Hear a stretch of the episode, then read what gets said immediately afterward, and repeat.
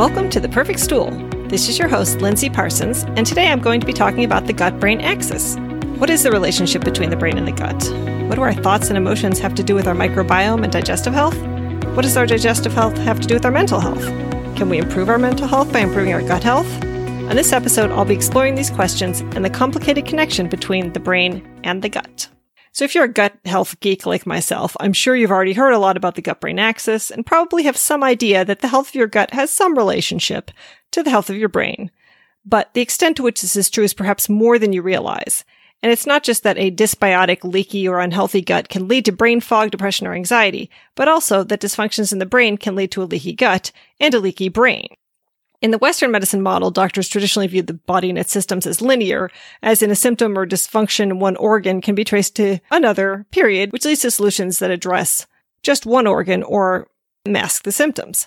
But in Chinese medicine and Ayurvedic traditions, bodily systems are cyclical. So rather than this causes that, a cyclical model of the body suggests that there may be multiple root causes which impact one another, and the health of a given organ can be influenced by another organ, which then influences the original organ. And the gut brain axis is a perfect example of this kind of cyclicality. So one example of gut brain dysfunction can begin with decreased brain activity. So this could come from, say, a brain injury, a concussion, or stress, for example. And that decreased activity can lead to a decrease in the activation of the vagus nerve, which is the main component of the parasympathetic nervous system, which is one arm of the enteric nervous system or the two thin layers of more than 100 million nerve cells that line the gastrointestinal tract from the esophagus to the rectum and then the other branch being the sympathetic nervous system, which controls our fight or flight response to a stressor.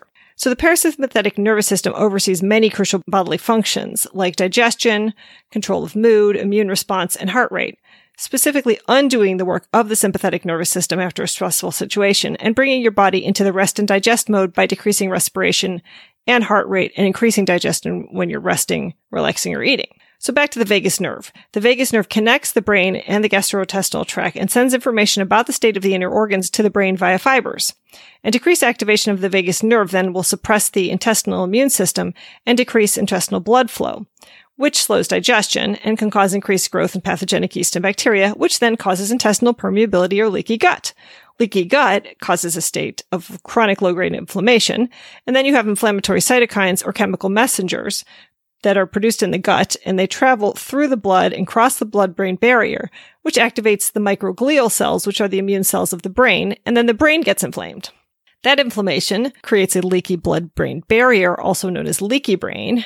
And then you know, if you think of the blood-brain barrier, it's a single layered lattice of cells joined by tight junction, which regulates which substances are allowed into the brain, not dissimilar to the way the intestinal epithelial cells regulate what's let in and out of the intestines. And generally, the blood-brain barrier keeps out toxins like heavy metals, pesticides, and damaging proteins, while allowing in oxygen, hormones, and nutrients.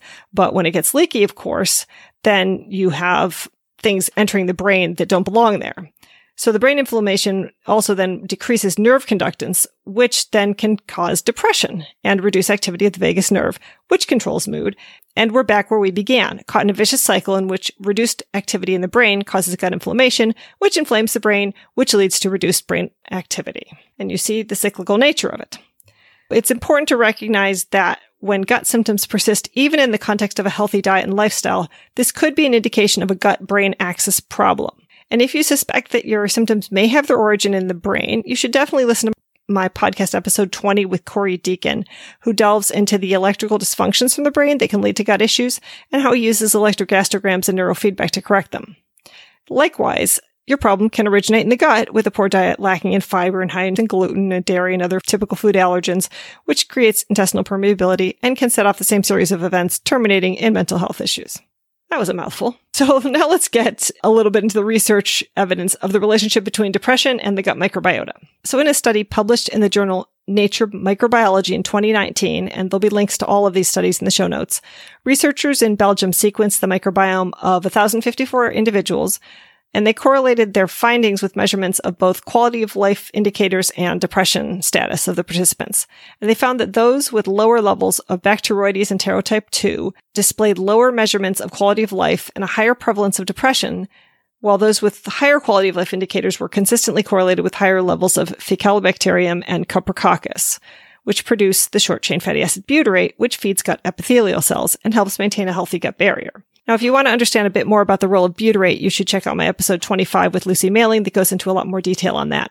They also found the lack of Dialister and Coprococcus species also correlated with higher levels of depression. And the researchers then looked at the genetics of the particular organisms and their role in manufacturing neurotransmitters like dopamine and GABA, which led to the suspicion that this may be another role that the microbiome is playing in mental illness because of the neurotransmitters that those microorganisms produce. So overall, while we can't say these particular organisms cause depression or the lack of these ones cause it, what we do know for sure is that a healthy gut microbiome will decrease inflammation and the inverse, an unhealthy one increases it, which has an impact on depression, which is at its core an inflammatory disorder. Then there's another study, which was a systematic review of studies on major depressive disorder and the gut microbiome, which found that there were nine genera over those studies that were higher in major depressive disorder, Anaerostipes, Blautia, Clostridium, Klebsiella, Lachnospiraceae incertae sedis, Parabacteroides, Parasutterella, Phascolarctobacterium, and Streptococcus. And then there were six that were lower Bifidobacterium, Dialister, Escherichia, Shigella, Faecalibacterium, and Ruminococcus. And six that were divergent, meaning different results in different studies. So what they suggested, and what I've heard from other researchers, is that studying the microbial functioning or the function that any genera of microbes may play may be more productive than a purely taxonomic approach or singling out specific families, genera, phyla, et cetera, bacteria to understanding the gut microbiome in depression. So going into a bit more detail on the role of specific gut bacteria in creating neurotransmitters, studies have shown that lactobacillus and bifidobacterium, which are typical genera in multi-strain probiotics, synthesize GABA from monosodium glutamate, which is notable because it's hypothesized that depression may be caused by a deficit in GABA. And Escherichia coli or E. coli, by the way, you may be familiar with it as a pathogen, but in fact, E. coli, there's many healthy types of E. coli as well. Bacillus and Saccharomyces produce norepinephrine, which you may also know as noradrenaline, and whose general function is to mobilize the brain and body for action. And Candida, which is a yeast, of course, not a bacteria, and Streptococcus and Escherichia and Enterococcus produce serotonin, which is the key hormone that stabilizes our mood, feelings of well-being, and happiness, and helps with sleeping, eating, and digestion. And Bacillus and Serratia produce dopamine, which plays a role in how we feel pleasure. So this is leading all to research into a new class of drugs called psychomicrobiotics for the treatment of psychiatric disorders. Then another study shed some light on the mechanism by which the gut microbiome can cause depression. And it was a controlled clinical trial on patients with major depressive disorders that helped validate the existence of an immune response to LPS or lipopolysaccharide, which is a component of the cell walls of gram-negative bacteria. And LPS is believed to play a role in depression along with inflammatory cytokines. And the study looked at concentrations of the immune cells IgM and IgA or immunoglobulin M and immunoglobulin A against LPS of six particular gram negative bacteria from the family Enterobacteria, which would indicate that there's an immune response in the blood to those bacteria. And they found that the prevalences and the median values for serum IgM and IgA against LPS, in other words, the immune response to that LPS for the enterobacteria was significantly greater in patients with major depressive disorder than in normal volunteers, which led them to conclude that intestinal mucosal dysfunction characterized by an increased translocation of gram-negative bacteria also known as leaky gut, plays a role in the inflammatory pathophysiology of depression, which means that the blood-based immune response indicates that this LPS is escaping the intestines and creating this immune response. And they go on to suggest that patients with major depressive disorder should be checked for leaky gut by means of the IgM and IgA panels used in the study and be treated for it. So we've talked a bit about depression, so let's move on to anxiety, which of course has a lot of overlap with depression. And if you've ever had an experience that made you feel nauseous or you've had butterflies in your stomach before a public speaking event, I'm sure you're clued into how your gut responds to anxiety producing situations. And conversely, conditions in your gut can trigger various emotional responses in your brain like anxiety, which studies have shown may affect up to a third of people at some point in their life. So the enteric nervous system, which I mentioned before, doesn't just send messages to regulate the digestive system. It also receives information from the digestive system, which creates thoughts in your brain. So for a long time, researchers and clinicians thought that anxiety and depression contributed to conditions like IBS and other problems like constipation, diarrhea, bloating, pain, and upset stomach. And Now, the new research suggests that the reverse is true as well. The people suffering from IBS and other functional bowel problems are at a much higher risk of developing depression and anxiety. And as a result, you may find that your gastroenterologist may suggest antidepressants to treat your IBS, not because they think that the problem's in your head or that you're depressed, but because the medications can calm symptoms by acting on nerve cells in the gut, as can other psychotherapies like cognitive brain training. So looking at the research evidence on gut-based interventions for anxiety, there was a systematic review of 21 studies with 1,503 people in 2019 that examined the evidence from observational studies to support the improvement of anxiety symptoms by regulating the intestinal microbiota.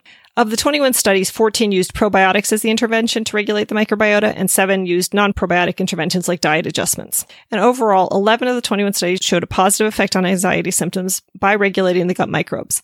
Of the 14 studies that used probiotics, more than a third found them to be helpful in reducing anxiety symptoms, while six of the seven remaining studies that used other means found those to be effective.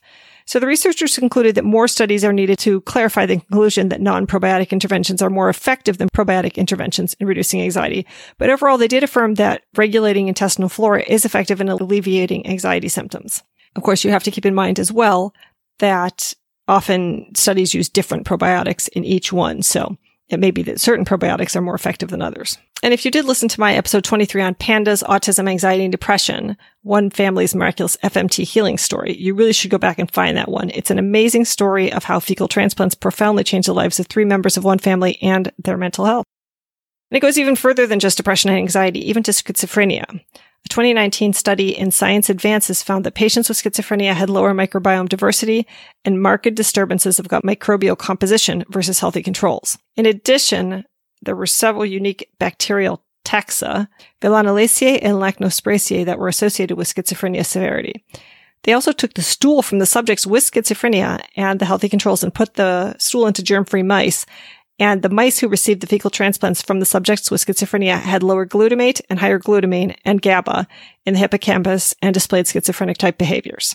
So now that I've talked about the importance of the relationship between the brain and the gut for some common mental health issues, I want to cover other ways it may look when the gut brain axis isn't functioning well. So some signs and symptoms of gut brain dysfunction include fatigue, brain fog, chronic digestive problems, progressive cognitive decline, memory problems, of course, anxiety and depression, ADHD, autism spectrum disorder, behavioral problems, and even cold hands and feet, especially if you have toenail fungus, which is evidence of reduced blood flow to your peripheral tissues, which can include the brain. Now, since my whole show is about healing gut issues, I won't go deep into how that's done in this episode, except to say that correcting gut issues usually starts with testing to determine the nature of your problems, like whether you have an overgrowth of bacteria, particular pathogenic bacteria, parasites, or fungi, or just general dysbiosis, and then treatment with antimicrobials or antiparasitics, prescription or herbal to eliminate the pathogenic bacteria, parasites, or fungi, then changes in diet, often through an elimination diet, and testing of different foods, sometimes the addition of supplements like betaine HCl, which is like stomach acid or digestive enzymes, and the addition of probiotics and prebiotics either through food or sometimes through supplementation. And of course, addressing nutrient deficiencies, which is common when you have gut dysfunction. But considering the brain's role in health, it's also important to consider that regular exercise, rest, being outdoors in the sun, reading, listening to music, and implementing stress management practices like yoga and meditation are important tools not just to relieve stress, depression, and anxiety, but may be critical to alleviating your gut symptoms. So there's clearly a lot more to say about the gut brain axis and the relationship between mental health and digestive health. And I hope to bring some researchers and experts in on this subject in the future, but I'm going to stop here for today. But in closing, I do want to recommend that if you or one of your loved ones are suffering from chronic mental health issues, that you consider the role of your gut and the gut microbiome in trying to address it. And if you do need help in this area, I offer free one hour health restoration breakthrough sessions to hear about the struggles you've been having and hear what you've tried and tell you how gut health coaching may help you find a path to healing. And if you want to set up one of those, you can find a link in the show notes or go to High Desert Health and look under work with me, health coaching, gut health coaching. And if you'd like to connect with me on social media, I'm on all the major channels under some form of High Desert Health and links are in the show notes. And you can also join my gut healing group on Facebook. So thank you for listening. And here's wishing you all the perfect stool.